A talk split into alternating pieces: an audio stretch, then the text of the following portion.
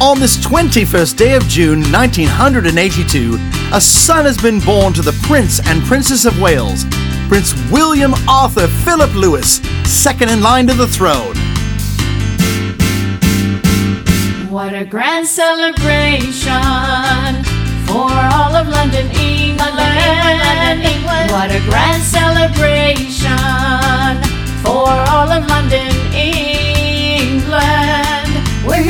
celebrate the birth of a baby on this earth. Prince William, heir to the throne.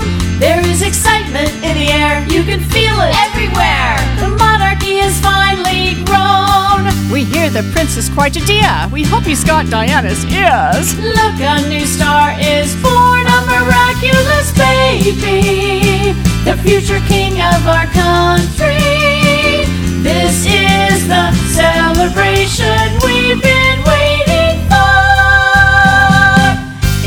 London.